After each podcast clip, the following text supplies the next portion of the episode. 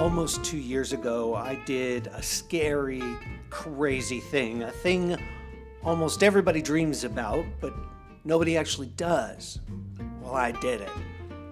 I sold my stuff, I quit my job, and I hit the road. And I've spent the last two years of my life traveling around and working online, and now I'm ready to tell that story.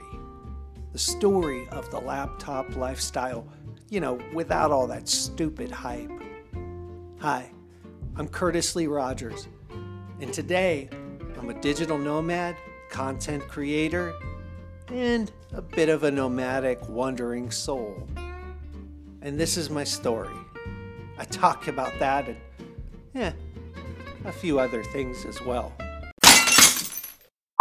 Life and meaning and purpose and God and burritos and smoothies and beer and the ocean. So join me for Curtis Does Content. First episode drops Wednesday, July 14th. Come and learn about the laptop lifestyle without all the stupid hype. See you then.